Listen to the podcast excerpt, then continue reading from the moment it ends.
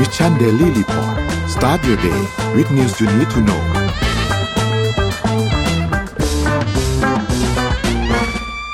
สวัสดีครับยินดีต้อนรับเข้าสู่ Mission Daily Report ประจำวันที่ 6 เดือนกรกฎาคม 2566 นะครับ วันนี้คุณอยู่กับพวกเราสองคนตอน7โมงถึง8โมงเช้า สวัสดีพี่เอ็มครับ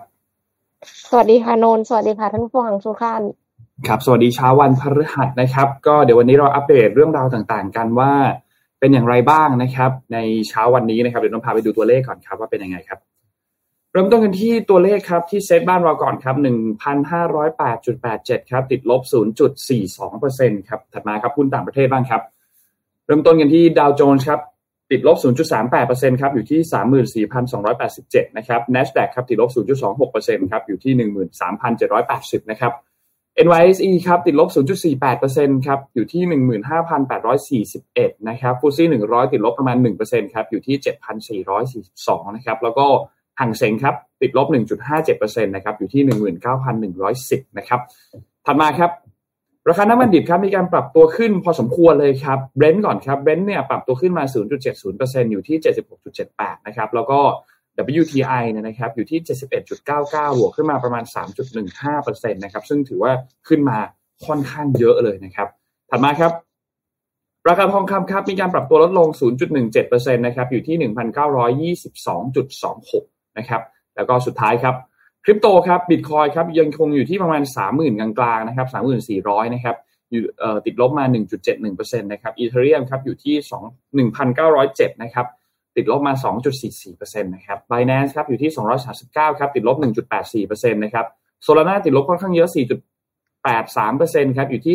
18.72 นะครับ แล้วก็ Bit ครับอยู่ที่ 1.47 ครับ ติดลบมา 2.45 ครับ นี่เป็นอัปเดตทางด้านของตัวเลขทั้งหมดครับพี่เอ็มค่ะพาไป Morning Talk กันค่ะ Morning ได้ครับ Talk สำหรับวันนี้นะคะ มาชวนคุยกันเรื่อง ปริญญาหรือประสบการณ์ สิ่งไหนสำคัญกว่ากัน คอมเมนต์กันบอกหน่อยนะคะ แล้วเดี๋ยวเราจะมาคุยเรื่องนี้กันตอนท้ายรายการค่ะอ่าได้คถ้าอรับย่างนั้นพาไปที่ข่าวแรกกันเลยแล้วกันนะคะ เดี๋ยวเอ็มขได้อครับพาได้ไปครับที่ข่าวอัปเดตเรื่องของ Stark กันสักนิดนึงค่ะ คือหุ้น Stark เนี่ยมันมันกระทบความเชื่อมั่นของนักลงทุนในตลาดทุนไทยมาก ๆ เลยนะคะ แล้วก็อีกอย่างหนึ่งก็คือมีผู้เสียหายเยอะมาก ไม่ว่าจะเป็นผู้ถือหุ้นสามัญหรือว่าผู้ถือหุ้นกู้ค่ะ ล่าสุดเนี่ย CFO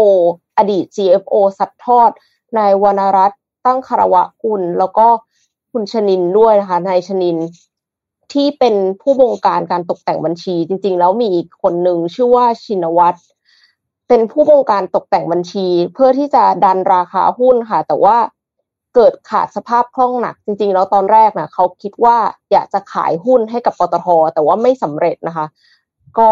CFO ก็คือบอกแล้วว่าตกแต่งบัญชีจริงค่ะ ผู้สื่อข่าวรายงานว่าหลังจากวันที่ 14 มิถุนายน ปีพุทธศักราช 2562 บริษัทสยามอินเตอร์มัลติมีเดียจำกัดมหาชนหรือ SMM ซึ่งปัจจุบันเนี่ยคือบริษัท Stark นะคะ เพราะว่า Stark เนี่ยทำ backdoor listing เข้าตลาดหลักทรัพย์ในนามบริษัท SMM หลังจากบริษัท Stark เนี่ยเพิ่มทุนจดทะเบียนแบบจำเพาะเจาะจงจำนวน 22,500 ล้านหุ้น ราคาหุ้นละ 60 สตางค์ มูลค่ารวม 13,500 ล้านบาท โดยมีการจัดสรรให้กับนายวรรณรัตน์ตั้งคารวะคุณ หรือเขาเรียกกันว่าเสียเอค่ะจำนวน 16,500 ล้านหุ้น มูลค่า 1,890 ล้านบาท Stark Investment Corporation Limited จำนวน 5,000 ล้านหุ้น มูลค่า 3,000 ล้านบาท โดยเป็นการจัดสรรหุ้นเพื่อชำระค่าซื้อและรับโอนกิจการ f e l d o t f e l d o t เนี่ยคืออกิจการที่ขายเคเบิลสายเคเบิลไฟฟ้านะคะ ทั้งหมดจากบริษัททีม A Holding สองบริษัท ซึ่งบริษัททีม A Holding เนี่ยเป็นบริษัทส่วนตัวของนายวรรณรัตน์ตั้งคารวะคุณ ภายหลังทำรายการแล้วเนี่ย กลุ่มนายวรรณรัตน์ก็คือถือหุ้น SMM จำนวน 98.56% แล้วหลังจากที่นายวรรณรัตน์เข้ามาถือหุ้นใหญ่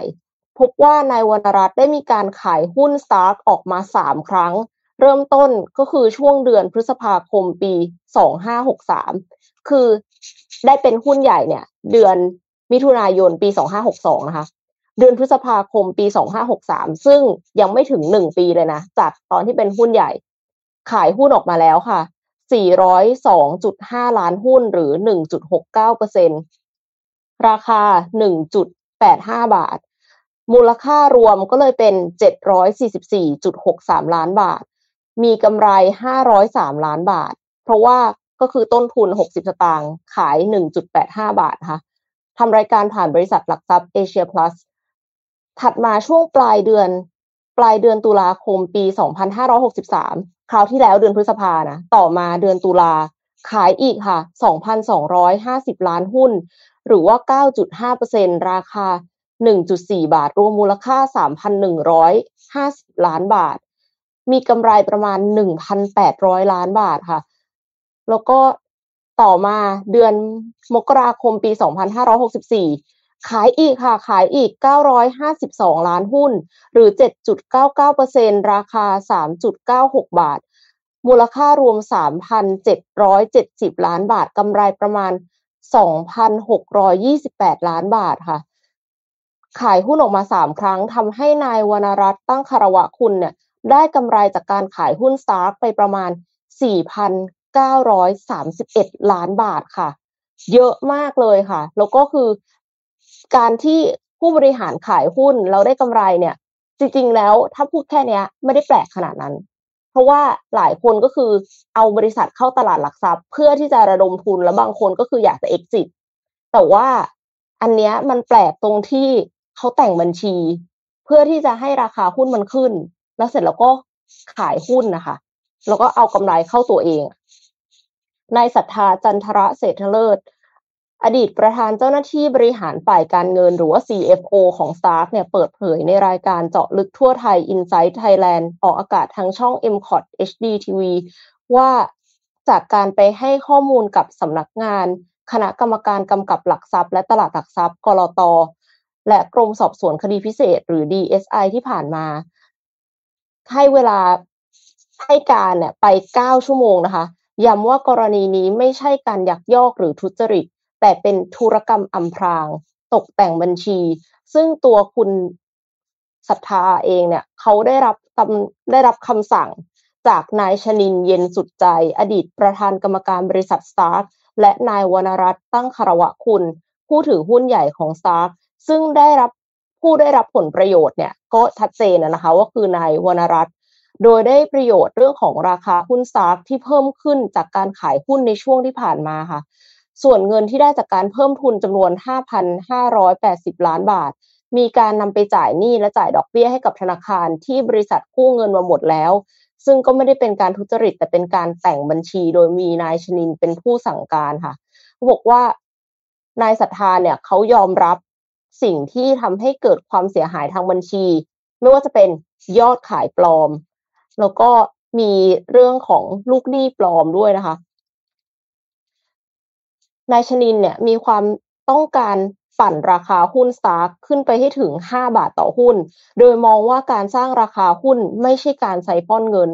เมื่อราคาหุ้นมีโอกาสที่จะทำให้ดันขึ้นไปจากเซตร้อยไปจนถึงเซตห้าสิบอะค่ะทำให้กองทุนสนใจเข้ามาลงทุนในหุ้นตัวนี้ ซึ่งขณะนี้ก็ไม่แน่ใจว่านายชนินเนี่ยออกนอกประเทศไปแล้วหรือยังนะคะ วัตถุประสงค์ ของการแต่งบัญชีเนี่ยก็คือเพื่อที่จะให้ราคาหุ้นสูงขึ้นค่ะในโดยที่ผ่านมา Stark เนี่ยเข้าตลาดหุ้นโดยวิธี backdoor listing ผ่านสยาม Inter Multimedia หรือว่า SMM ที่บอกไปนะคะ แล้วก็มีการลงทุนในบริษัท f e l d o t ของนาย CIA เนี่ยค่ะวรรณรัตน์ตั้งคารวะคุณ ซึ่งเป็นเซลฟ์ดอทเนี่ยเป็นผู้ผลิตสายไฟและเคเบิลรวมถึงมีการซื้อกิจการโรงงาน ที่ประเทศเวียดนามด้วยในช่วงที่ผ่านมา ซึ่งมีผลประกอบการไม่ดีทำให้ Stark มีปัญหาด้านสภาพคล่องค่ะ ทีนี้ผู้บริหาร Stark เนี่ยก็ไม่ยอมตัดขายธุรกิจในเวียดนามออกไปเพื่อเพิ่มสภาพคล่อง แต่เลือกที่จะทำดีลใหม่แทน เพื่อหาเงินเข้าบริษัทไปชำระหนี้ โดยนายวรรณรัตน์เนี่ยมีแผนที่จะขายหุ้น Stark ของตัวเอง ให้กับรัฐวิสาหกิจแห่งหนึ่ง แต่ว่าคือในข่าวนี้ก็พูดชัดเจนนะคะว่าคือปตท แต่ว่าดีลไม่สำเร็จ เพราะว่าคนที่เขาดีลด้วยอะ่ะเกษียณอายุไปก่อน ก็ก็คือเป็นเขาเรียกว่าเป็นแผนลาบลาวาน ซึ่งถ้าขายหุ้นให้กับปตทสำเร็จ มูลค่าหกร้อยล้านบาทเนี่ยนายวรรณรัตน์ก็จะมีนำเงินมูลค่าสามร้อยล้านบาท ซึ่งคือครึ่งเดียวของเงินที่จะได้จากปตทเนี่ยค่ะ เข้ามาในบริษัทสตาร์เพื่อแก้ไขปัญหาสภาพคล่องค่ะ ฟังแล้วก็ยังรู้สึกว่ามันไม่แอดอัพอยู่เนาะเพราะว่าจะเรสฟันให้ได้หกพันล้าน แต่ว่าจะเอาเงินเข้าบริษัทแค่สามพันล้าน แล้วนอกเหนือจากนั้นนะคะ ก็คือเอ็มไปฟังมาจาก อันเนี้ยเอามาจากข่าวหุ้นนะ แต่ว่าเพิ่งไปฟังจากข่าวหุ้นที่เป็นการสัมภาษณ์ของ CFO ค่ะ เขาบอกว่า CFO อะยอมรับว่ามีการโอนเงินเข้าบริเข้าบัญชีของตัว CFO จริง ซึ่ง มันเหมือนกับว่ามันเป็นการถ่ายโอนเงินจากบริษัท โดยที่สองคนนั้นนะคะคุณชนินกับคุณวรรณรัตน์เนี่ยเขาไม่ยอมให้ผ่านชื่อเขา ก็เลยต้องไปผ่านบัญชีของ CFO ซึ่งคุณศรัทธาเนี่ยเขาก็บอกว่าจริง ๆ แล้วอะคุณเข้าไปดูก่อนสิว่ามีเงินโอนเข้าเขาจริงอะมากกว่าพันล้านนะแต่มันก็ออกไปเช่นกัน คือ จะถามว่า CFO ไม่ผิดหรอเอ็มว่ามันก็ผิดเต็มประตูละค่ะเพราะว่าเขารู้ทั้งหมดอะแล้วเป็นคนทำด้วยนะแต่ก็คือถามว่าคนอื่นที่เหลือที่สั่งการเขาอะไม่ผิดหรองงมาก DSI ว่ายังไงอืมพันตำรวจตรีค่ะ ยุทธนาแพรดำรองอธิบดีกรมสอบสวนคดีพิเศษ DSI ในฐานะหัวหน้าคณะพนักงานสอบสวน กล่าวว่านายวรรณรัตน์ตั้งคารวะคุณ รักษาการประธานเจ้าหน้าที่บริหารบมจ. Stark Corporation ประสานมายัง DSI ขอเข้าพบคณะพนักงานสอบสวนในวันที่ 5 กรกฎานี้ ก็คือเมื่อวานนี้นะคะ โดยจะเป็นตัวแทนของบริษัทเข้าร้องทุกข์กล่าวโทษบุคคลเพิ่มเติม แต่ขณะนี้ยังไม่ได้ตอบรับนัดหมายอย่างเป็นทางการ คือก็ไม่แน่ใจ DSI เหมือนกันนะคะ หากมีการประสานตอบกลับไปคาดว่าทางพนักงานสอบสวนอาจมีการพูดคุยสอบถามในวรรณรัตน์ ทางนี้การสอบสวนเบื้องต้นเกี่ยวกับความผิดปกติของงบการเงินสตาร์กเนี่ย มีมูลเชื่อว่ามีการกระทำผิดของกรรมการหรือผู้บริหารหรือบุคคลอื่นใดเกิดขึ้น ตามกฎหมายว่าด้วยหลักทรัพย์และตลาดหลักทรัพย์ พฤติการมีผลกระทบอย่างรุนแรงต่อความเชื่อมั่นในตลาดทุนและระบบเศรษฐกิจการคลังของประเทศ ขณะที่มีกลุ่มผู้เสียหายจำนวนมากจากการลงทุนในหุ้นกู้ของสตาร์ สำหรับความคืบหน้าล่าสุด DSI ได้ออกหมายเรียกผู้ต้องหาแล้วสองราย เป็นอดีตผู้บริหารของ Stark โดยรายแรก ให้มารับทราบข้อหาในวันที่ 6 กรกฎาคม ซึ่งก็คือวันนี้นะคะ และรายที่ 2 วันที่ 7 กรกฎาคม โดยอดีตผู้บริหารสองคนมีพฤติการเข้าข่ายกระทำผิดตามพรบ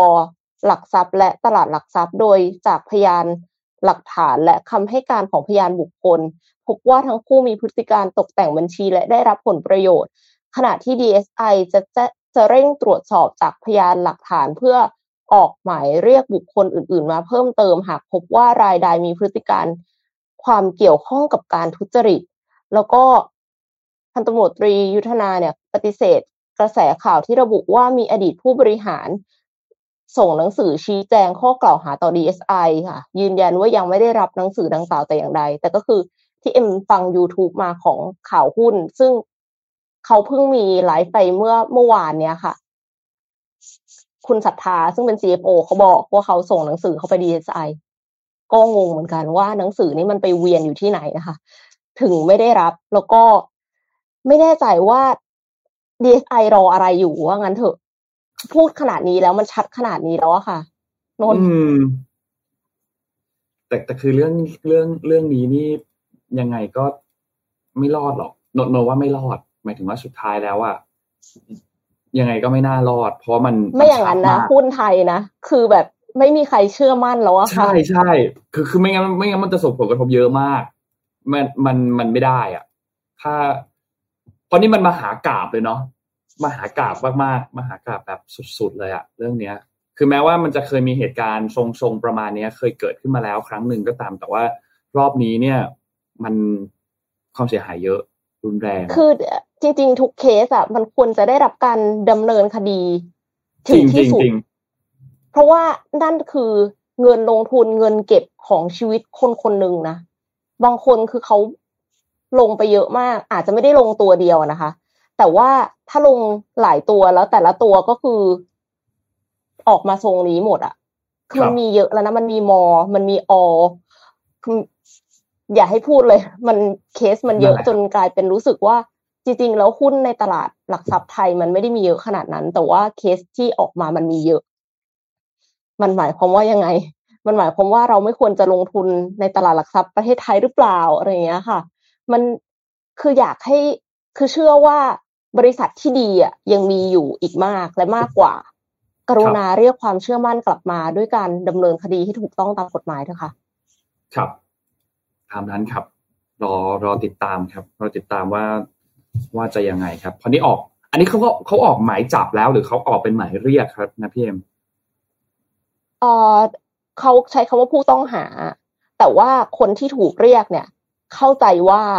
เป็นผู้บริหารแต่ไม่ใช่ระดับสูงมาก อ้าวเคยเข้าใจไหมคือคือคนที่ได้รับประโยชน์จริง ๆ อะยังไม่ได้ยังไม่ถูกเรียกค่ะ อ่า เป็นหมายเรียกเป็นหมายเรียกเฉยๆซึ่งสุดสุดท้ายแล้วจริง ๆ คงจะต้องถูกโยงต่อไปมากกว่านี้เพราะว่าคงมีหลายคนอะ ที่เกี่ยวข้องกับกับเนี่ยเหตุการณ์ที่มันเกิดขึ้นรอบนี้เนี่ยรอติดตามครับคนใหญ่ๆสามคนที่สั่งการ CFO ให้ทำเนี่ย ต้องถูกดำเนินคดีนะคะ ใช่ครับ แต่ตอนตอนนี้ยังลอยอยู่นะ ตอนนี้ยังนั่นแหละอ่ารอดูครับรอดูครับคิดว่าเดี๋ยวเดี๋ยวเร็วนี้คงมีอัปเดตเพิ่มเติมเข้ามาอีกครับน้องพาไปดูถัดมาครับ ไปดูเรื่องแอปไอ้นี่กันดีกว่า แอปใหม่ของ Meta ที่ส่งเหมือนเหมือนทวิตเตอร์มาก เปิดให้ดาวน์โหลดแล้วนะครับ วันนี้วันที่หกเนี่ย เปิดให้ดาวน์โหลดเป็นวันแรกสำหรับแอปที่ชื่อว่า Trace เนี่ย Trace เนี่ยนะครับ T H R E A D S เนี่ยนะครับ ซึ่ง ก็เปิดให้ดาวโหลดแล้ว แล้ว Account มันสามารถที่จะเชื่อมต่อกับทางด้านของ Instagram ได้เลยพูดง่ายก็คือคุณกดเข้าไปปุ๊บคุณก็ล็อกอินผ่านทางไอไอไอไอดีของ Instagram ได้เลยเนี่ยนะครับ ซึ่งง่ายมากไม่มีปัญหาอะไรนลองโหลดเข้าไปแล้วซึ่งก็เอาจริง ๆ นะ เหมือนทวิตเตอร์เลย แบบ จะจะใช้ อยากใช้คำนี้มากเลยคือใช้มันมันเหมือนมันแบบ exactly the same เลยอะ หลักการเดียวกันเป๊ะเลย การรีทวีตการรีプライการกดแบบกดไลค์การกดแชร์ หลักการเหมือนกันเลย แต่ว่ามันจะมีความแบบ มีความ UX UI ที่คล้ายๆกับ IG อ่ะ ซึ่งซึ่งอันนี้นะว่าทุกคนเข้าใจแหละ พวกฟอนต์พวก อะไรพวกนี้ต่างๆ มันจะมีความแบบคล้ายๆกัน ซึ่งก่อนหน้านี้เนี่ยมันชื่อว่า Project 92 ซึ่งก็มันเป็นโปรเจกต์ที่จริงๆนะว่าเขาคงมีโปรเจกต์อะไรแบบนี้อีกเป็นร้อยแหละสำหรับว่าสำหรับพวกบริษัทที่เป็นบริษัท tech แบบนี้นะครับ แต่ว่าอันนี้เนี่ยก็เป็นตัวแอปพลิเคชันที่ออกมา ซึ่งน่าจะท้าท้าชนกับทางด้านของทวิตเตอร์แบบโดยตรง ก่อนหน้านี้เนี่ยเราจะเคยเห็นการท้าชนแบบนี้เนาะเราจะเคยเห็นเอ่อ TikTok มาใช่ไหมครับ TikTok ก็เจอ YouTube Shorts เจอ เอ่อ Reels ใช่ไหมครับที่เป็นของ IG Reels เนาะแล้วก็หรือแม้แต่ว่าตอนที่มี Snapchat แอปต่างๆ ก็เริ่มมี Story เข้ามาเนาะ Twitter ช่วงหนึ่งก็มี Story เอ่อ IG Story ใช่ไหมครับ Facebook ก็มี Story แม้แต่ YouTube ยังมี Story เลย มันก็จะมาชนกับตอนนั้นที่มาชนกับ Snapchat ใช่ไหมครับรอบนี้ก็เช่นกันครับ มาชนกับทางด้านของ Twitter ครับ ซึ่งต้องบอกว่ามันมันเป็นมวยแบบมวยรุ่นเดียวกัน โดยตรงเลย แต่ทีนี้มันจะวัดกันที่อะไรเนี่ยสำคัญมากๆคือ user ครับ user ของของ Twitter เนี่ยในช่วงนี้เนี่ยก็ระหองระแหงเนาะในในช่วงที่อีลอนมัสมีการประกาศเรื่องของตัวนโยบายอันใหม่ ซึ่งเราเข้าใจว่าเหมือนจะยกถูกถูกแบบเอายกเลิกไปแล้วด้วยนะ เพราะว่าไอไอนโยบายที่จำกัดการมองเห็นนะดูทวีตได้ต่อวันมีจำนวนจำกัดเท่านี้อะไรอย่างเงี้ย ซึ่งเข้าเข้าใจว่าเหมือนจะถูกถูกยกเลิกหรือหรือ อาจจะไม่โดนยกเลิกก็ได้แต่ว่าอาจจะลองทำเป็นแบบ A/B testing ให้บางคนถูกจำกัด บางคนไม่ถูกจำกัด แล้วก็รอดู feedback หรือเปล่านี่นนไม่แน่ใจ แต่ว่าลองแต่ละท่านที่เล่นเล่นทวิตเตอร์ณทุกวันนี้ยังเจอจำกัดการมองเห็นอยู่ไหมอันนี้ไม่แน่ใจลองลองลองแชร์ข้อมูลกันมาดูนะครับแต่ทีนี้เท่าที่นนเข้ามาดูนะ มันเพิ่งเปิดให้ดาวน์โหลดนนไม่แน่ใจว่าตามเวลาไทยกี่โมงนะครับ แต่เขาคาดว่าภายในวันนี้แหละนะครับ ก็น่าจะแบบช่วงเที่ยงคืนก่อน ก่อนที่เราจะเริ่มไลฟ์ข่าวอันเนี้ย ซึ่ง ก็น่าสนใจครับ เพราะว่ามันเหมือนกันเลยอะแล้วคนก็เริ่มเข้ามาใช้เยอะแยะแล้วเหมือนกัน user ต่างๆเขาเริ่มเข้ามาใช้เยอะแยะ เราเริ่มเห็น account หลายๆอันที่เราเคยเห็น account นี้ใน Twitter ที่ที่ส่วนใหญ่จะเป็นพวกแบบ Official Account ต่างๆเนี่ยนะครับ จะเริ่มเห็นละ อย่างเมื่อเมื่อเมื่อเช้าที่นนไล่ๆเข้าไปดูเนี่ย พวกแบบแบรนด์ต่างๆ วงดนตรีอย่างโคเพลเนี่ยนนเห็นแล้วเมื่อเช้า พี่บูดดี้อย่างเงี้ยพี่บูดดี้ก็เข้ามาเล่นในแอป พลิลิเคชันตัวนี้แล้วเหมือนกัน แล้วก็เริ่มมีอินฟลูเอนเซอร์ต่างๆหลายๆคนเนี่ยที่เริ่มต้นเข้ามาเล่นในตัวแพลตฟอร์มอันนี้แล้วเหมือนกัน ทีนี้หลังจากนี้เนี่ยมันก็ขึ้นอยู่กับ user เลยครับว่า user จะตัดสินใจเลือกแอปพลิเคชันอันไหนมากกว่ากัน คือนนนนมองว่าทางฝั่งของทวิตเตอร์อะเขาก็ยังมีแบบความ anonymous อะพวกแบบaccount ที่เป็น account แบบ account หลุมอะอะไรเงี้ยคือ นนไม่แน่ใจว่าใช้คำว่าอะไรอะนนไม่นนนนึกคำอันนั้นไม่ออกแต่ว่า มันก็ยังคงมีแบบพวกเนี้ยที่แบบว่า เราไม่ได้อยากที่จะเปิดเผยให้คนรู้ว่าเราเป็นใคร แล้วก็ใช้ account อันนั้นได้เนี้ยแต่ IG มันก็คงมีแบบทรงๆประมาณนั้นเหมือนกันที่เป็น account หลุมเป็นอะไรอย่างเงี้ยมันก็มีประมาณนั้นเหมือนกัน ซึ่งนนเชื่อว่า อันเนี้ยจะเป็นตัวที่วัดกันแล้วว่า ใครจัดการพวก account ที่เป็นแบบ account bot อะพี่เอ็มที่เป็นที่ที่มันไม่ใช่ account จริงๆเป็น account แบบ ghost อะ ได้ดีกว่ากัน ซึ่งทวิตเตอร์เจอปัญหานี้มาค่อนข้างหนักเนาะแล้วก็ IG เนี่ย ก็ไม่นนไม่แน่ใจว่าเขาเจอปัญหาอันนี้มากน้อยแค่ไหน แต่นนคิดว่าน่าสนใจเหมือนกันสำหรับตัวแอปพลิเคชันอันนี้ที่เพิ่งเปิดตัวใหม่นะครับ เพราะว่า Twitter เนี่ยก็ต้องบอกว่าเขาก็มีคือก่อนหน้านี้มันยังไม่มีแอปทางเลือกเนาะที่ที่แบบว่ามันเหมือนกันตรงๆอะที่มันแบบมีมีทรงแบบเดียวกันตรงไม่มีแอปทางเลือก แต่ตอนนี้มันไม่มีใช่อันนี้ชนกันเลย ตรงๆ แล้วที่สำคัญคือเป็นแบบเป็นบริษัทใหญ่อะคือเขาก็เขาก็พร้อมเหมือนกันนะในการที่จะแบบออกฟีเจอร์ออกอะไรต่างๆ มาเขาก็พร้อมกัน อันนี้เราไม่แน่ใจว่าแบบอย่างเงี้ยพี่เอ็มมันฟ้องกันได้ไหมอะว่าแบบแอปพลิเคชันมันเขาจะชกกันแทนนะคะนนนนเห็นว่าเขาจะชกกันแทนนะสิไม่รู้ว่าตอนนี้เป็นยังไงบ้างเออเดี๋ยวเดี๋ยวต้องไปตามแต่ว่าแต่ว่าแม่แม่อีลอนมัสออกมาห้ามนะคะอ๋อเหรอคือ ใช่ คือตอนแรกก็แบบว่ามีมีที่หนึ่งเขาพาดหัวว่าต่อยแม่แม่อย่าห้ามใช่ปะแล้วเสร็จแล้วปรากฏว่าแม่อีลอนมัสออกมาห้ามบอกว่าเฮ้ยอย่าต่อยกันเลย เอาเก้าอี้ไปนั่งใกล้ๆกันไหมแล้วเสร็จแล้วก็คือพูดเหมือนกระทอกโชว์แข่งกันอะแล้วใครตลกกว่าก็ชนะไปขำแบบว่าคือไม่ว่าจะอายุขนาดไหน ไม่ว่าจะประสบความสำเร็จขนาดไหน แม่ก็คือแม่ค่ะ ครับผม ก็ก็ยังมีอยู่นะก็ยังมีก็ยังมีแต่รอดูโนว่าสุดท้ายแล้วต่อยกันจริงโนว่ามัน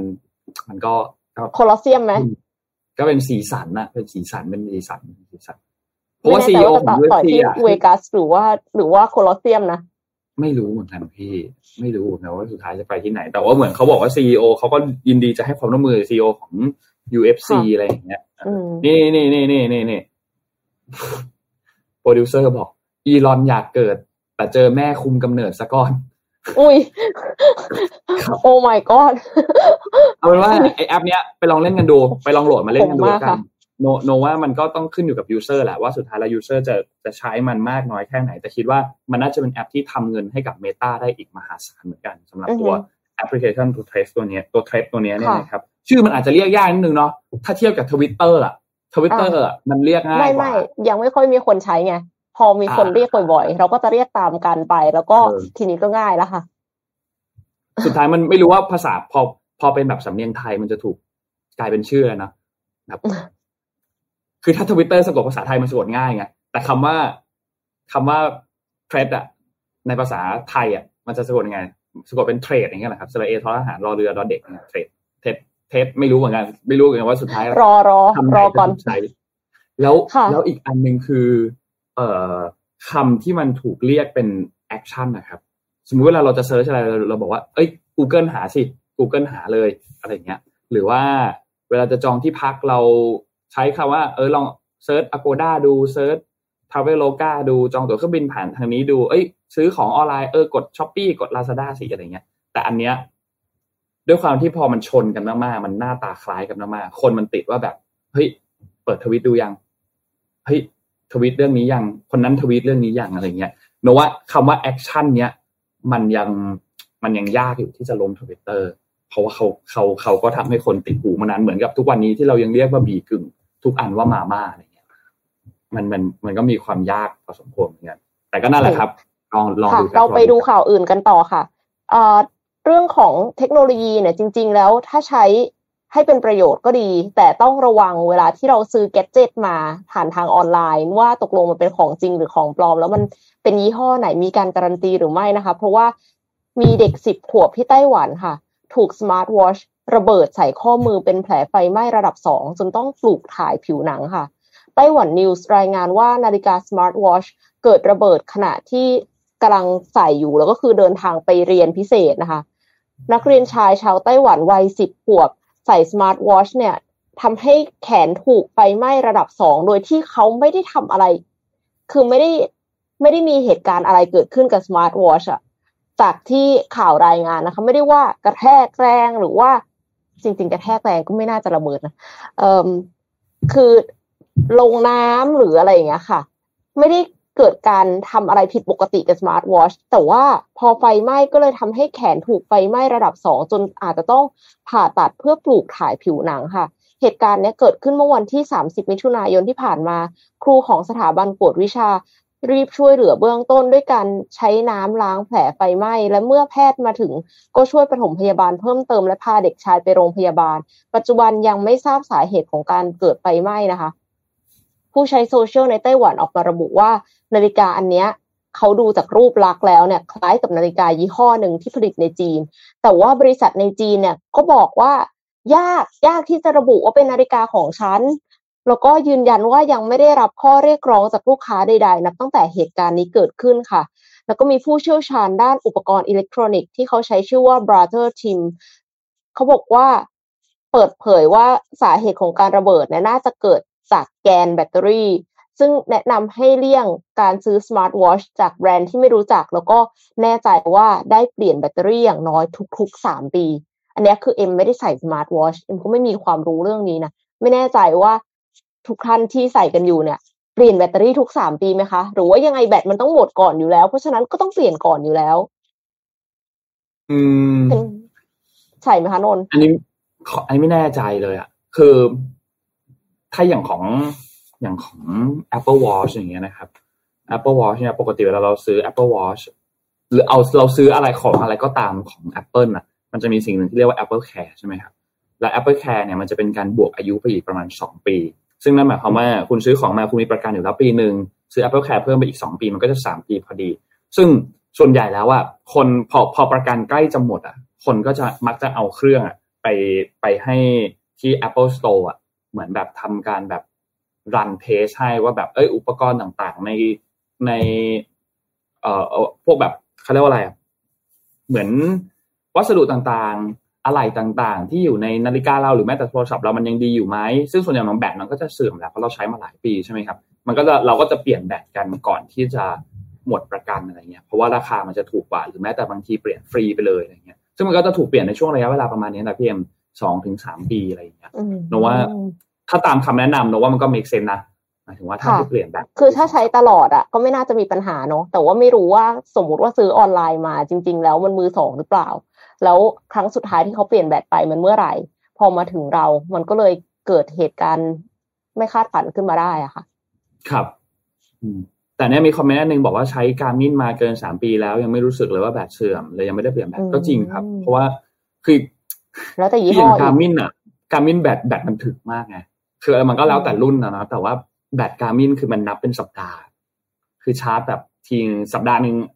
ถ้าคุณใช้เยอะๆสัปดาห์หนึ่งอาจจะชาร์จทีเดียวอะไรเงี้ยแต่ถ้า Apple Watch นี่มันคือชาร์จทุกวันอะ เพราะว่าแบบคือด้วยความที่หน้าจอแสดงผลต่างๆ มันแตกต่างกันด้วยแหละ มันก็เลยมีเอ่อการกินพลังงานที่ค่อนข้างต่างกันเยอะพอสมควร แต่น่ากลัวค่ะเคสเนี้ยน่ากลัใช่วใช่เออแต่คือก็คือรู้สึกเอาว่าจริงๆดูมันเป็นดูสิ่งวัสที่ดุคนมันใช้ก็ดูกันแบบอะวัสดุมันก็ดูแบบน่ากลัวอยู่แล้วด้วยนะหมายถึงว่า ถ้าดูจากภาพ เออดูกิ๊กก๊อกอะไรอย่างงี้ใช่ไหมใช่ใช่ใช่ใช่แต่ก็นั่นแหละครับ เอาเป็นว่าใช้ของที่มันแบบเช็คเช็คเช็คที่มาหน่อยแล้วกัน ว่าแบบเออ อันเนี้ยน่าเชื่อถือได้การผลิตเขาน่าจะได้มาตรฐานปลอดภัยกับเรา เพราะว่าคือมันอยู่ที่ข้อมือเราอะมัน มันยิ่งใกล้เข้าไปอีกอะคือโทรศัพท์ว่าใกล้แล้วนะ แต่อันนี้คือมันติดกับตัวเราไปเลยนะ มันมันก็ต้อง safe safe กันนิดนึงค่ะ พาไปต่อครับไหมนนท์ไปต่อครับนนท์พาไปต่อที่ข่าวเรื่องนายกรัฐมนตรีนี่สั้น ๆ กันนิดนึงอัปเดตกันสั้น ๆ เลย เพราะว่าเมื่อวานนี้เนี่ยเอ่อมีการเปิดเผยวันที่แล้วนะครับ ว่าเราจะเลือกนายกรัฐมนตรีกันเนี่ยวันที่เท่าไหร่นะครับ คือทางด้านคุณเอ่อ คุณวันวันมูฮัมหมัดนอมาทานั่นนะครับว่าที่ตอนนี้เป็นว่าที่อยู่นะเพราะว่ายังไม่ได้มีการแต่งตั้งใช่ไหมครับว่าที่ประธานสภาผู้แทนราษฎรเนี่ยก็ได้มีการให้สัมภาษณ์กับสื่อเมื่อวานนี้นะครับว่าพอมีพระบรมราชโองการแล้วให้เตรียมการเปิดประชุมสภาผู้แทนราษฎรนัดแรกเนี่ยนะครับ ซึ่งก็จะมีตนเป็นประธานเนี่ยวันแรกในวันที่ 12 กรกฎาคมนะครับ ซึ่งการประชุมรัฐสภาเพื่อที่จะเลือกนายกรัฐมนตรีเนี่ยนะครับ ก็ได้มีการปรึกษากับทางด้านของ ประธานวุฒิสภาก็คือคุณพรเพชรเนี่ยนะครับก็ได้สรุปกันในเบื้องต้นว่าน่าจะประชุมรัฐสภาก็คือรวมทั้งสภาล่างสภาสูงก็คือสสและสวเนี่ยนะครับจะเกิดขึ้นในวันที่ 13 กรกฎาคม ก็คือวันพฤหัสหน้านะครับโดยจะเริ่มต้นกันเนี่ยในเวลา 9 โมงครึ่งนะครับตอนเช้าเนี่ยนะครับ ซึ่งสื่อก็ถามต่อเลยครับ พอหลังจากรู้วันที่เรียบร้อยแล้วเนี่ยคำถามที่ทุกคนตั้งคำถามมาก ๆ ก็คือ ในกรณีที่ถ้าสมมติว่าเสนอชื่อไปในครั้งแรกแล้วเนี่ยสำหรับกรณีของชื่อคุณพิธาลิมเจริญรัต หัวหน้าพรรคก้าไกลเนี่ยนะครับ ถ้าหากว่าไม่ผ่านในครั้งแรกจะให้เสนอชื่ออีกกี่ครั้งคุณวนก็บอกว่าถามจำนวนครั้งเนี่ยไม่ได้อาจจะผ่านครั้งเดียวก็ได้คือถ้าเกิน 376 แต่ถ้าไม่ครบ 376 ก็ต้องพิจารณาว่าในการประชุมในรอบต่อไปเนี่ยต้องดูคะแนนที่ได้เท่าไหร่ถึงจะครบ 376 ทางฝ่ายที่เกี่ยวข้องก็อาจจะมีการขอมีการเจรจา มีการพูดคุยกันอีกครั้งหนึ่ง เพราะฉะนั้นโดยสรุปเนี่ยก็คือว่า รัฐสภาเนี่ยต้องประชุมให้ได้นายกรัฐมนตรี ไม่ใช่คุณพิธาคนเดียว ถ้าพิธาได้ก็ได้ไป แต่ถ้าไม่ได้ก็ต้องหาจนกว่าจะได้นายกรัฐมนตรี เพราะว่ารัฐสภามีหน้าที่ในการที่จะเลือกนายกรัฐมนตรีตามรัฐธรรมนูญเพื่อบริหารประเทศ เพราะฉะนั้นประเทศจะขาดนายกรัฐมนตรีไม่ได้นะครับ ซึ่งอันนี้มองได้หลายมุม คือโนว่ามันก็จากจากที่เราพยายามที่จะฟังสัมภาษณ์มาทั้งทั้งของคุณวันนอ ทั้งของคุณปฏิพัฒน์ทั้งของคุณพิเชษนี่ยนะครับ ที่เป็นรองประธานคนที่หนึ่งและรองประธานคนที่สองเนี่ยนะครับ ก็ก็มีการพูดที่คือมันก็ยังมีมีคือแน่นอนแหละเสนอชื่อคุณพิธาเป็นชื่อแรกคงคงเป็นเป็นชื่อชื่อแรกที่ถูกโหวตอยู่แล้ว แต่ว่าสุดท้ายแล้วถ้าหากว่าไม่สามารถที่จะรวบรวมเสียงได้เพราะสสเนี่ยถ้าเราดูจากคะแนนที่โหวตรองประธานคนที่หนึ่งในวันเอ่อวันที่เราเลือกประธานสภากับรองประธานสภากันเนี่ยนะครับคะแนนอยู่ที่ประมาณ 311 312 312 ใช่ไหมครับ ซึ่งมันก็ยังไม่เพียงพอ 376 อยู่ดีแหละ นะครับสุดท้ายเราต้องมาดูกันอีกทีนึงว่าคะแนนเสียงที่ได้รับการสนับสนุนจากคณะของสวเนี่ยจะพอไหมอีก 64 เสียงเนี่ยจะเพียงพอหรือเปล่านะครับ ซึ่งก็ต้องรอติดตามกันดูครับ ว่าถ้าหากว่าไม่พอจริงๆเนี่ยมันก็ยังมีช่องทางอื่นๆ เพราะว่าชื่อของการที่จะถูกเสนอเป็นนายกรัฐมนตรีได้นี่นะครับ ก็ต้องอยู่ในในบัญชีแคนดิเดตนายกรัฐมนตรีของพรรคที่มีสสอย่างน้อย 25 คน นะครับเพราะฉะนั้นก็ยังมีอีกหลายชื่อมากเลยครับพรรคเพื่อไทยอีก 3 คนยังคงมีชื่อนั้นอยู่นะครับพรรครวมไทยสร้างชาติพรรคเอ่อพลังประชารัฐก็ยังมีชื่อเหล่านั้นอยู่ รวมถึงพรรคภูมิใจไทยด้วยเช่นเดียวกันนะครับยังคงมีอีกหลายชื่อแล้วก็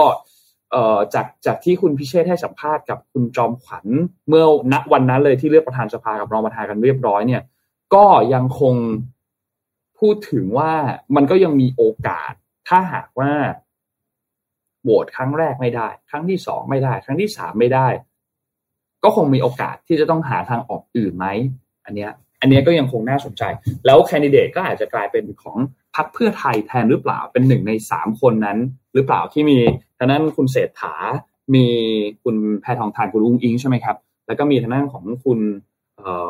ชัยเกษมนิติสิริใช่ไหมครับ เพราะฉะนั้นก็ยังมีอีกสามชื่อ ก็ก็ก็ต้องรอติดตามดู เพราะฉะนั้นเก้าอี้นายกอะ ด้วยความที่บ้านเราวันแปลกนะแม้ว่าจะรวบรวมเสียงสสได้แล้วเนี่ย แต่ว่าโอกาสที่จะได้เป็นนายกเนี่ย มันก็ยังไม่ถึงกับร้อยเปอร์เซ็นเกินห้าสิบหรือเปล่า ตอนนี้ยังไม่กล้าพูดเลยว่าเกินห้าสิบเปอร์เซ็นตนะครับสำหรับคุณพิธาลิมเจริญรัตน์เนี่ยนะครับดังนั้นก็ต้องรอติดตามกันต่อครับ ในวันที่สิบสามกรกฎาคมที่จะมาถึงนี้วันพฤหัสหน้าครับ แต่ว่าประชุมรอบหน้าเนี่ยน่าจะเป็นวันที่สิบสองที่ ประธานกับรองประธานชุดใหม่จะขึ้นนำการประชุมเนี่ยนะครับ แล้วก็ค่อยเลือกนายกกันวันถัดมานะครับ อันนี้เดี๋ยวเราเราเราคงเกาะติดกันแน่นอนนนเชื่อว่า วันที่คนดูประธานสภาเยอะแล้ว วันที่ดูเลือกนายกรัฐมนตรีเนี่ย จะยิ่งเยอะเข้าไปอีกนะครับ ค่ะเออไปดูที่จีนกับสหรัฐกันบ้างดีกว่าค่ะ คือตอนนี้ก็ดูเดือดอีกแล้วนะคะ ในคือจีนเนี่ยเขาสั่งคุม ส่งออกโลหะที่ใช้ผลิตชิป จุดชนวนพิพาทสหรัฐรอบใหม่ค่ะ ขณะที่ตอนนี้เนี่ยสงครามการค้าด้านเทคโนโลยีระหว่างจีนกับสหรัฐและยุโรปกำลังดำเนินไปอย่างดุเดือดรัฐบาลจีนก็ออกมาออกมาตรการควบคุมการส่งออกโลหะกัลเลียม และเจอร์มาเนียม ซึ่งเป็นโลหะสำคัญต่ออุตสาหกรรมเซมิคอนดักเตอร์ อุปกรณ์สื่อสารโทรคมนาคม และรถยนต์ไฟฟ้าค่ะ กระทรวงพาณิชย์จีนออกแถลงการณ์ว่า จีนจะควบคุมการส่งออกโลหะกัลเลียมและเจอร์มาเนียม รวมทั้งสารประกอบของทางเคมีของโลหะสองชนิด ตั้งแต่วันที่ 1 สิงหาคมปีนี้โดยมีเป้าหมายเพื่อปกป้องความมั่นคงของชาติ ผู้ส่งออกโลหะทั้งสองชนิด จะต้องยื่นขอใบอนุญาตจากกระทรวง หากต้องการจะเริ่มส่งออกหรือส่งออกอย่างต่อเนื่องไปยังต่างประเทศ นอกจากนี้ผู้ส่งออกโลหะทั้งสองชนิด จะต้องยื่นรายงานเพื่อเปิดเผยรายละเอียดเกี่ยวกับผู้ซื้อในต่างประเทศ และการยื่นขอใบอนุญาตส่งออกด้วย มาตรการมีขึ้นขณะที่จีนพยายามกุมอำนาจด้านเทคโนโลยีทุกประเภท ตั้งแต่ควอนตัมคอมพิวติ้งไปจนถึง AI และการผลิตชิป ขณะที่สหรัฐก็ได้ออกมาตรการเชิงรุกเพิ่มขึ้นเพื่อขัดขวาง ไม่ให้จีนมีสถานะที่เหนือกว่าค่ะพร้อมทั้งเรียกร้องให้บรรดาชาติพันธมิตรในยุโรปและเอเชียดำเนินการในทิศทางเดียวกัน นอกจากนี้มาตรการควบคุมการส่งออกโลหะดังกล่าวของจีนเนี่ยยังเกิดขึ้นในช่วงเวลาที่หลายประเทศทั่วโลก ลดการพึ่งพาอุปกรณ์เทคโนโลยีจากต่างประเทศรูมเบิร์กอ้างข้อมูลจาก GRU Group ซึ่งเป็นผู้จัดหาโลหะ จัดหาข้อมูลด้านโลหะว่า จีนเป็นผู้ผลิตโลหะกัลเลียมและเจอร์มาเนียมรายใหญ่ของโลก ซึ่งโลหะทั้งสองชนิดถึงแม้ว่าเราจะไม่คุ้นชื่อนะคะ แต่มันมีความสำคัญมาก เพราะว่ามันเป็นส่วนประกอบสำคัญสำหรับอุตสาหกรรมการผลิตรถยนต์ไฟฟ้า ยุทธปัจจัย ด้านกลาโหมและจอแสดงผลค่ะ ส่วนประเทศอื่น ๆ ที่ผลิตโลหะกัลเลียมได้แก่ญี่ปุ่น เกาหลีใต้ รัสเซียและยูเครน ขณะที่เยอรมนีมีการผลิตในประเทศอื่น รวมถึงแคนาดา เบลเยียม รัสเซีย แล้วก็สหรัฐอเมริกาด้วยค่ะ ก็ดุเดือดนะคะ ไม่รู้ว่าจะยังไงต่อคือเหมือนกับบางทีเขาก็ต่อหน้าเหมือนรักกัน เสร็จแล้วก็มีอะไรสักอย่างหนึ่งที่พิพาทกัน เสร็จแล้วก็ยังเทรดกันอยู่ การเทรดก็ยังไม่ได้น้อยลงอะไรอย่างเงี้ย คือ มันซับซ้อนซ่อนเงื่อนมากเลยอะ นนนนนเป็นคนที่ไม่ไม่เข้าใจแต่เรื่องพวกนี้เหมือนกันผมด้วยความซับซ้อนมากๆมันไม่เข้าใจเหมือนกันใครใครที่ลงทุนนะคะ ลงทุนแบบว่ากองจีน กองสหรัฐอะไรอย่างเงี้ย ก็อาจจะต้องติดตามกันใกล้ชิดนิดนึงค่ะ จริงครับจริงครับอะพาไปต่อครับ พาไปดูเรื่องสีราชากันบ้างครับ ซอสสีราชาครับ มีใครชอบซอสสีราชาไหมนนชอบมากเลย แม้ว่ามันจะเผ็ดก็ตาม แต่ว่ามันมันยังเป็นเผ็ดในระดับที่มันพอพอจะกินได้ เราโดยเฉพาะอย่างนี้เวลากินกับแบบไข่เจียวอย่างเงี้ย คือมันขาดไม่ได้เลยนะส่วนเราโดนคือขาดไม่ได้เลยอัมัสเลยแต่มันเป็นคนละเวอร์ชันหรือเปล่านนเพราะว่าซอสพริกสีราชาที่ขายที่อเมริกากับที่ขายที่เมืองไทยนี่คือคนละเจ้าของ ใช่ใช่ใช่คนละเจ้าของคือคำว่าซอสสีราชามันมีหลายยี่ห้อมากเนาะคือมันมีหลายยี่ห้อแบบเต็มไปหมดอะอย่างยี่ห้อที่เรากำลังจะพูดถึงวันนี้เนี่ยคือยี่ห้อฮุยฟงคือตอนนี้มันมีปัญหาเรื่องของการขาดตลาดอยู่แล้ว ทำให้พอคือมันขาดตลาดมาสักพักนึงแล้วแหละหลายเป็นหลักปีแล้วแหละนะครับ ซึ่งมันก็มีหลายสาเหตุหนึ่งในสาเหตุนั้นก็คือสาเหตุเรื่องของ climate change ที่ทำให้สุดท้ายแล้วเขาไม่สามารถที่จะผลผลผลิตทางการเกษตรที่เป็นตัวพริกเนี่ยพริกซาลาบินโยเนี่ยนะครับ มันไม่ที่เป็นวัตถุดิบหลักเนี่ยมันปลูกได้น้อยกว่าเดิม มันปลูกได้น้อยพอมันปลูกได้น้อยเนี่ยมันก็เลยทำให้สินค้าที่มันมีวัตถุดิบที่เราต้องใช้พริกอันนี้เนี่ยมันเลยขาดตลาดตามไปด้วยนะครับ ทีนี้ ในปัจจุบันตอนนี้เนี่ยคือปกติซอสอะเราเวลาเราซื้อซอสจะขวดประมาณเนี้ย มันก็จะขายอยู่ร้อยกว่าบาท ถ้าถ้าที่ที่อเมริกานะ ขายอยู่ประมาณร้อยกว่าบาทร้อยี่สิบอะไรเงี้ยสามเสียสามเหรียญสี่เหรียญอะไรประมาณนี้นะครับ ราคาก็จะวนๆอยู่แถวๆประมาณเนี้ยสามเหรียญกว่าอะไรเงี้ย แต่ตอนเนี้ยขายออนไลน์อะพี่เอ็มด้วยความที่มันขาดตลาดอะ ขวดละนะ ขึ้นไปอะสองพันกว่าบาท เฮ้ย คนซื้อคือใครก่อน สองพันกว่าบาททำไมทำไมต้องซื้อแพงขนาดนั้น คือมันไม่มีขายครับ เพราะมันไม่มีขายก็ตามห้างตามอะไรอย่างเงี้ยมันไม่มีแล้วมันจำเป็นขนาดนั้นเลยเหรอคะคืออันนี้นนก็ไม่แน่ใจเหมือนกันนะคือบางคนที่ชอบเขาคงชอบมากมั้งเหมือนแบบฟิลแบบประมาณว่ามันคงมันคงมีร้านอาหาร หรือมันคงมีคนที่แบบชอบซอสอันนี้มาก เช่นแบบว่าเราเข้าร้านอาหารญี่ปุ่น ถ้าเราไม่เจอโชยุเราคงรู้สึกแปลกนึกออกไหมหมายถึงว่ามันก็คงมีบางคนที่แบบเขาติดซอสอันนี้มากอะไรเงี้ย ซึ่งก็ก็นั่นแหละครับ มันก็เลยทำให้มีปัญหาการขาดตลาดตอนนี้ ทีนี้ด้วยความที่ภาวะโลกร้อนภาวะโลกรวนต่างๆเนี่ยมันส่งผลกระทบไปถึงซอสตัวนี้ที่ทำให้มันเข้าสู่ภาวะการขาดตลาดในณปัจจุบันตอนนี้นะครับไอ้พลิกที่เป็นพลิกคาราปิโยตัวเนี้ยมันมันใช้แรงงานคนค่อนข้างเยอะ เพราะว่าต้องใช้คนในการที่จะไปเก็บตัวพลิกเก็บตัวอะไรต่างๆซึ่งเราไม่แน่ใจว่ามีเทคโนโลยีไหมนะ แต่ว่า มันมีปัญหาอันหนึ่งก็คือ พอภัยแล้งเกิดขึ้นนะครับ ขาดแคลนน้ำขาดแคลนพวก supply ต่างๆเนี่ยโดยเฉพาะอย่างยิ่งคือน้ำเนี่ยนะครับ มันก็ทำให้ตัวพริกอันนี้มันปลูกไม่ขึ้นปลูกไม่ได้หรือแม้แต่ปลูกไปแล้วมันตายก็ตามเนี่ยนะครับ ซึ่งอันนี้มันก็เลยทำให้ปริมาณการผลิตที่เขาผลิตได้มันยิ่งต่ำลงอีกซอส มันก็เลยยิ่งผลิตได้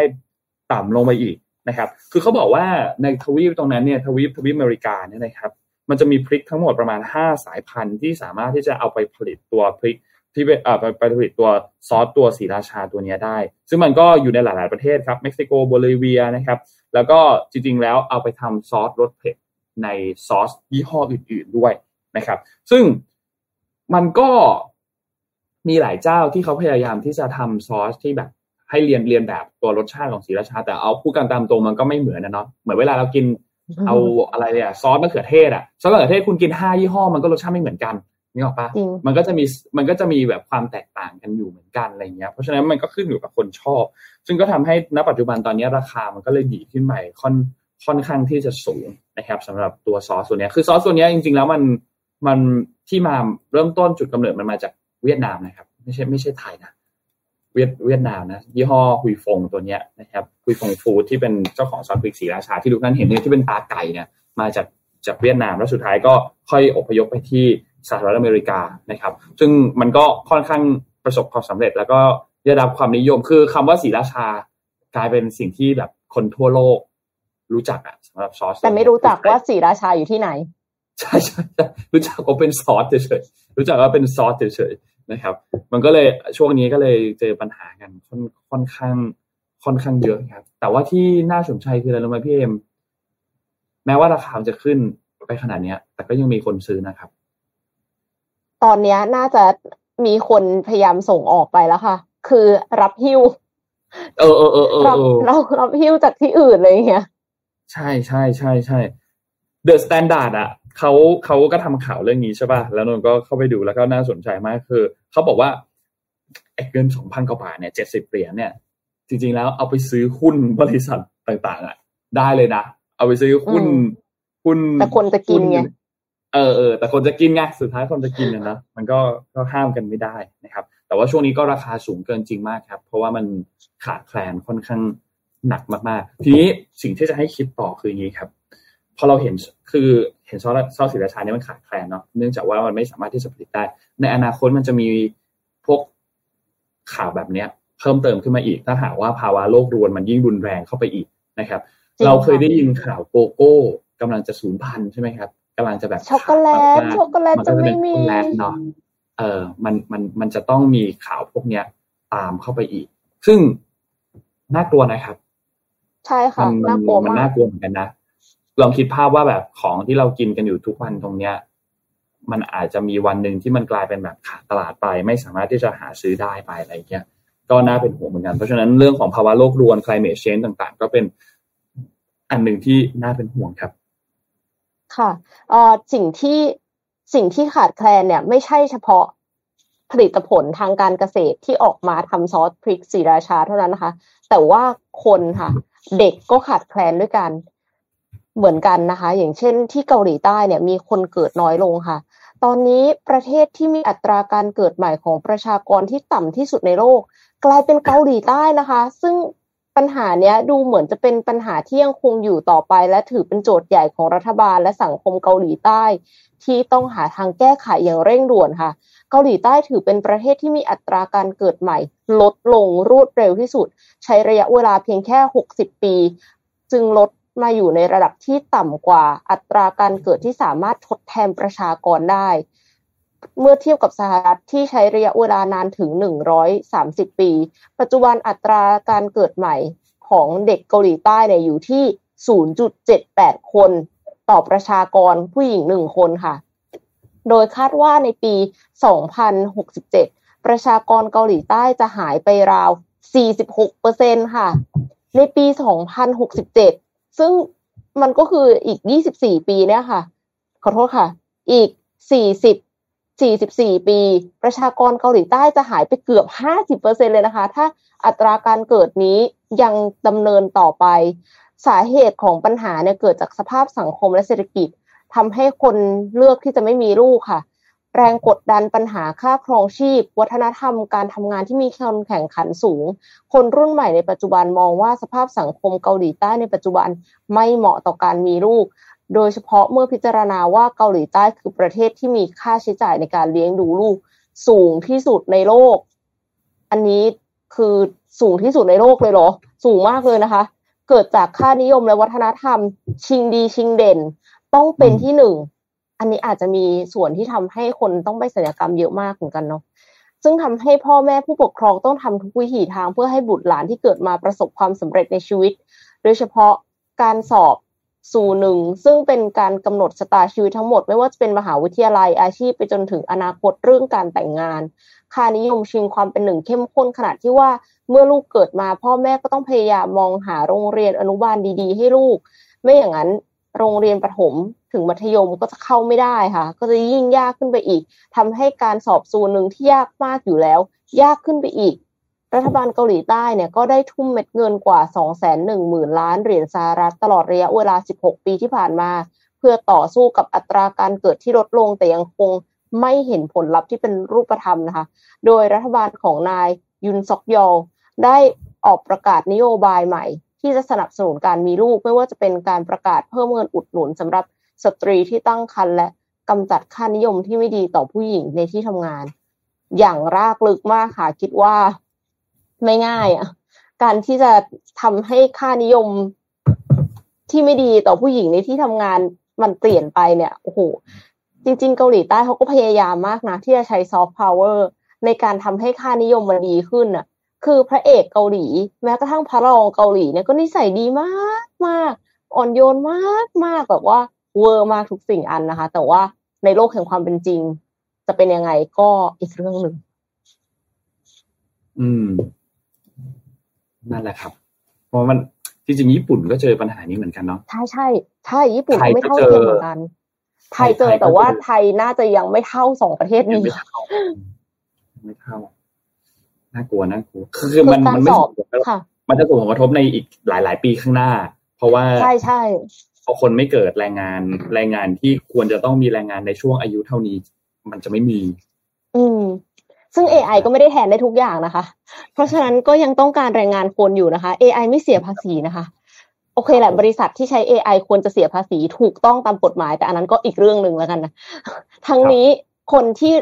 คนที่แบบรู้สึกว่าไม่อยากมีลูก เพราะว่าสังคมไม่เหมาะเราต้องใช้เงินเยอะมากกว่าจะเลี้ยงลูกไปจนถึงการสอบซูหนึ่งเนี่ย ก็เพราะว่าเขาเห็นความสำคัญของปริญญาค่ะเขาอาจจะเห็นความสำคัญของปริญญามากกว่าประสบการณ์ก็ได้เขาก็เลยรู้สึกว่าการสอบเนี่ยมันสำคัญมากกลับมาสู่ morning talk กันแล้วกันนะคะอ่าซึ่ได้งครับก็ได้คือครับคำถามก็คือ คุณคิดว่าปริญญาหรือประสบการณ์สำคัญกว่ากัน มีหลายคอมเมนต์เลยค่ะ ที่ เหมือนกับขึ้นอยู่กับบริบท มีคนบอกว่าเฮ้ยถ้าสมมติว่าเป็นในมุมมองของเราซึ่งเป็นลูกค้า ไม่แน่ใจว่าแบบเป็น B2B หรือเปล่านะคะ อาจจะเป็นแบบเอเจนซี่อะไรอย่างนี้กัน ก็บอกว่าคิดว่าประสบการณ์สำคัญกว่าอืมมีมีอันไหนที่นนท์เห็นคอมเมนต์แล้วอยากนำขึ้นมาอ่านไหมคะ เท่าเท่าเท่าที่ดูนะ ส่วนใหญ่จะเป็นประสบการณ์หมดเลย ถ้าเทียบกันสองตัวนี้นะคำว่าปริญญากับประสบการณ์ส่วนใหญ่จะพูดถึงประสบการณ์ซะซะมากกว่า เพราะว่าไอะอย่างคนนี้บอกว่าบริษัทที่มีจรรยาบรรณที่ดี ให้ระบบการทำงานที่ดี หัวหน้าเจ้านายมีอายุวาระเดี๋ยวก็ไป มองว่าทุกคนให้ประสบการณ์และทำให้เราเรียนรู้และเก่งขึ้น เติบโตเป็นผู้บริหารที่เก่งขึ้นได้ในอนาคต ก็ก็เป็นเรื่องของประสบการณ์เหมือนกัน บางคนก็บอกว่าบางงานไม่จำเป็นต้องมีปริญญาด้วยซ้ำอย่างทำธุรกิจตัวเองไม่ได้ไม่สนปริญญาแต่แน่ๆคือต้องมีความรู้เนาะ คำว่าค่ะคำว่าใช่ปริญญาใช่ใช่เรื่องหนึ่งแต่ว่าอาจจะไม่เหมือนกันเนาะใช่ ส่วนประสบการณ์จะทำให้อยู่รอดได้ในธุรกิจที่มีความซับซ้อนมากยิ่งขึ้น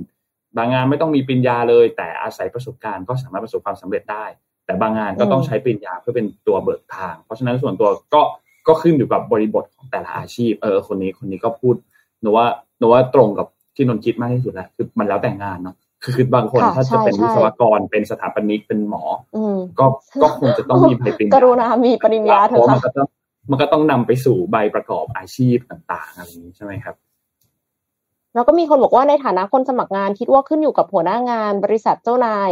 ให้ค่ากับอะไรมากกว่ากัน คือเอ็มอะคิดว่าอย่างที่นนท์พูดไปตะกี้เนี้ยค่ะ คือขึ้นอยู่กับอาชีพด้วย เพราะว่าบางอาชีพอะมันมันสำคัญต่อชีวิตคนอะ ถ้าอะไรที่มันสำคัญต่อชีวิตคนมากๆ เนี่ย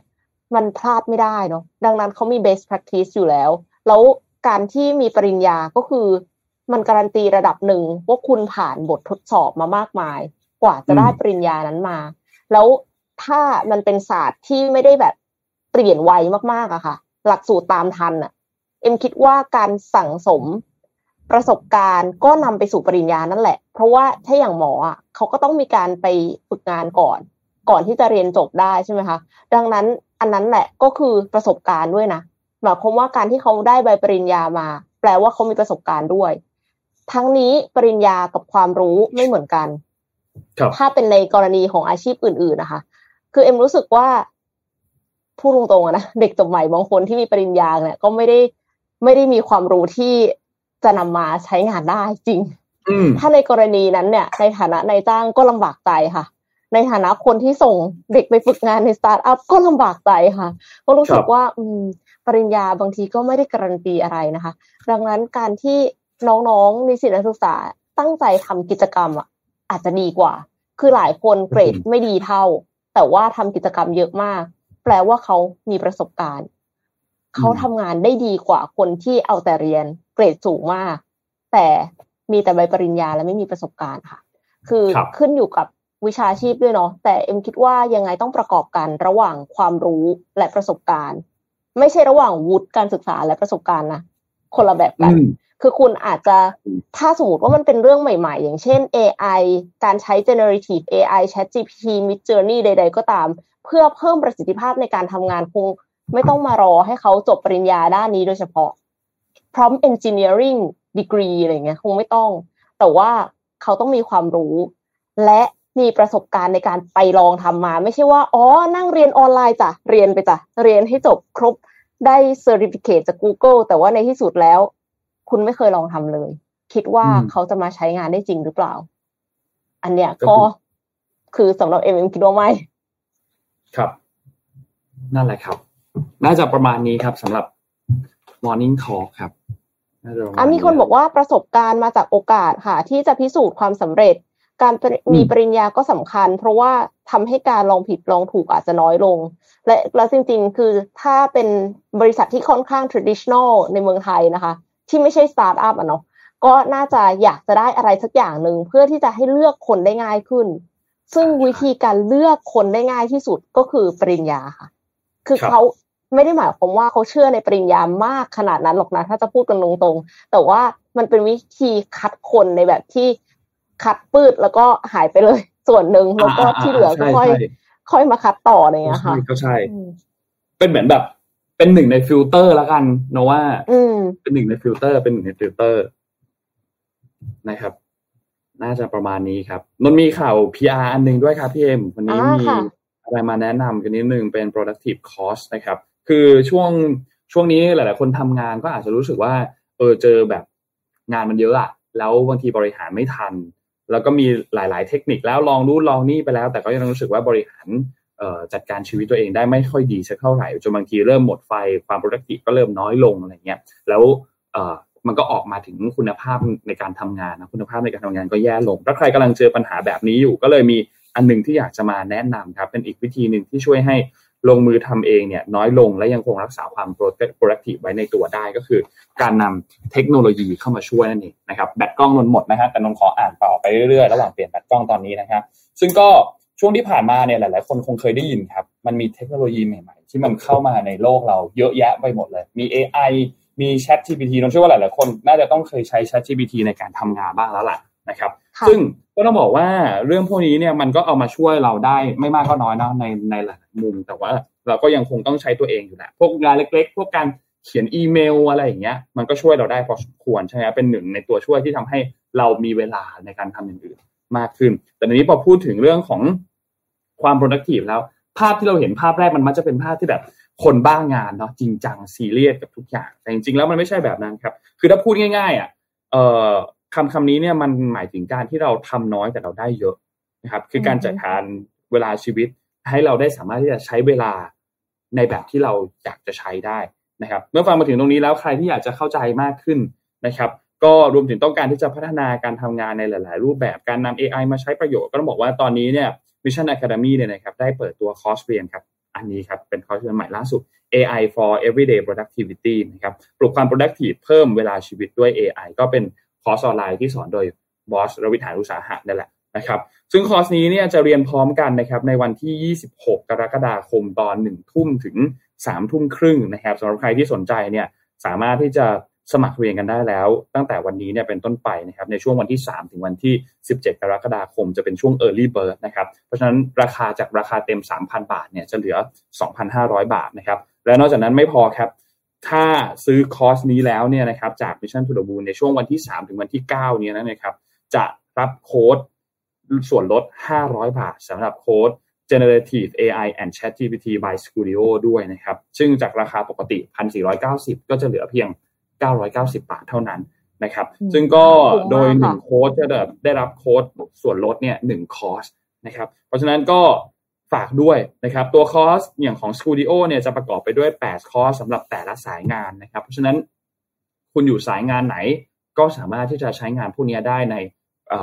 ในในเขาเรียกว่าอะไรในสายงานใน skill ที่มันแตกต่างกันนะครับ HR Programming Data Analytics UX Design Design Thinking SEO Business English หรือว่าเซลก็ตาม เพราะฉะนั้นมันก็จะมีหลาย ๆ สายนะครับ ซึ่งก็จะเป็นคอร์สที่อาจจะทำให้เราสามารถมีประสิทธิภาพมากขึ้น ลดงานพวกที่งานที่มันเป็นงานซ้ำๆ เราทำงานได้เร็วมากยิ่งขึ้นในยุคปัจจุบันตอนนี้ที่เป็นยุค AI เนาะเพราะฉะนั้นมันก็จะเปลี่ยนแปลงวิธีการทำงานของเราไปให้เราใช้ชีวิตง่ายขึ้นนั่นแหละนะครับเพราะฉะนั้นก็สามารถที่จะเข้าไปได้เลยครับ Line add นะครับ แอด Mission To The Moon นะครับก็กดเข้าไปแล้วก็ทักเข้าไปถามแอดมินในนั้นก็ได้นะครับเดี๋ยวยังไงให้สมมูลแปะลิงก์ไว้ให้เอาสมมูลแปะลิงก์ไว้ให้แล้วเรียบร้อยด้วยนะครับส่วนถ้าใครอยากทราบรายละเอียดเกี่ยวกับคอร์สของ Studio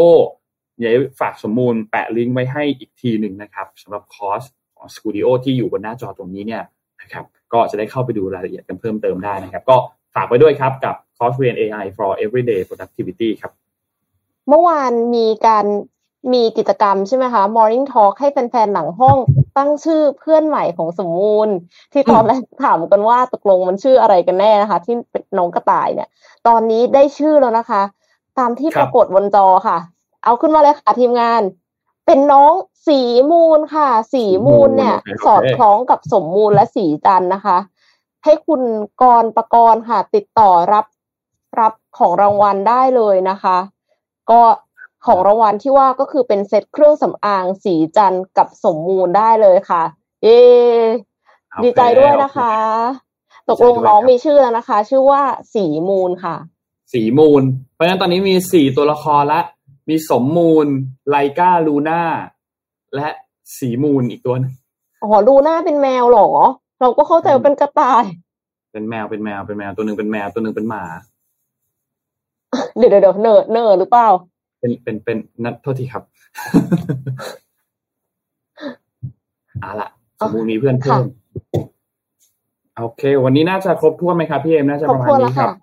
โอเค น่าจะประมาณนี้ครับ ก็รอติดตามการเลือกนายก รัฐมนตรีสัปดาห์หน้าวันพฤหัสนะครับ ว่าสุดท้ายแล้วจะเป็นยังไง ยังไม่ได้นายกสักทีก็เป็นเรื่องที่แปลกดีนะหมายถึงว่ามันก็ ก็ก็น่าจะนั่นแหละครับรอติดตามดูครับว่าจะยังไงครับ วันนี้ขอบคุณท่านผู้ฟังทุกๆทท่านมากครับ ที่ติดตาม Mission Daily Report ในเช้าวันนี้วันพฤหัสนะครับ และขอบคุณสปอนเซอร์ของเราทั้งสองเจ้าเลยนะครับ Liberator เทรดเองทำเองทำไมต้องจ่ายค่าคอม นะครับและขอบคุณ Mitsubishi Pajero Sport Elite Edition จุด start ความแตกต่างนะครับก็ขอบคุณมากๆนะครับสำหรับสปอนเซอร์ของเราทั้งสองเจ้านะครับก็จริงๆสามารถติดต่อโฆษณาเพิ่มเติมได้นะครับ ตามช่องทางที่ขึ้นอยู่บนหน้าจอตรงนี้เลยนะครับก็มีทีมงานรอรับโทรศัพท์อยู่นะครับก็ขอบคุณทุกคนมากๆที่ติดตามนะครับ แล้วพบกันใหม่อีกครั้งหนึ่งในวันพรุ่งนี้วันศุกร์ครับ สวัสดีครับ สวัสดีค่ะ Mission Daily Report start your day with news you need to know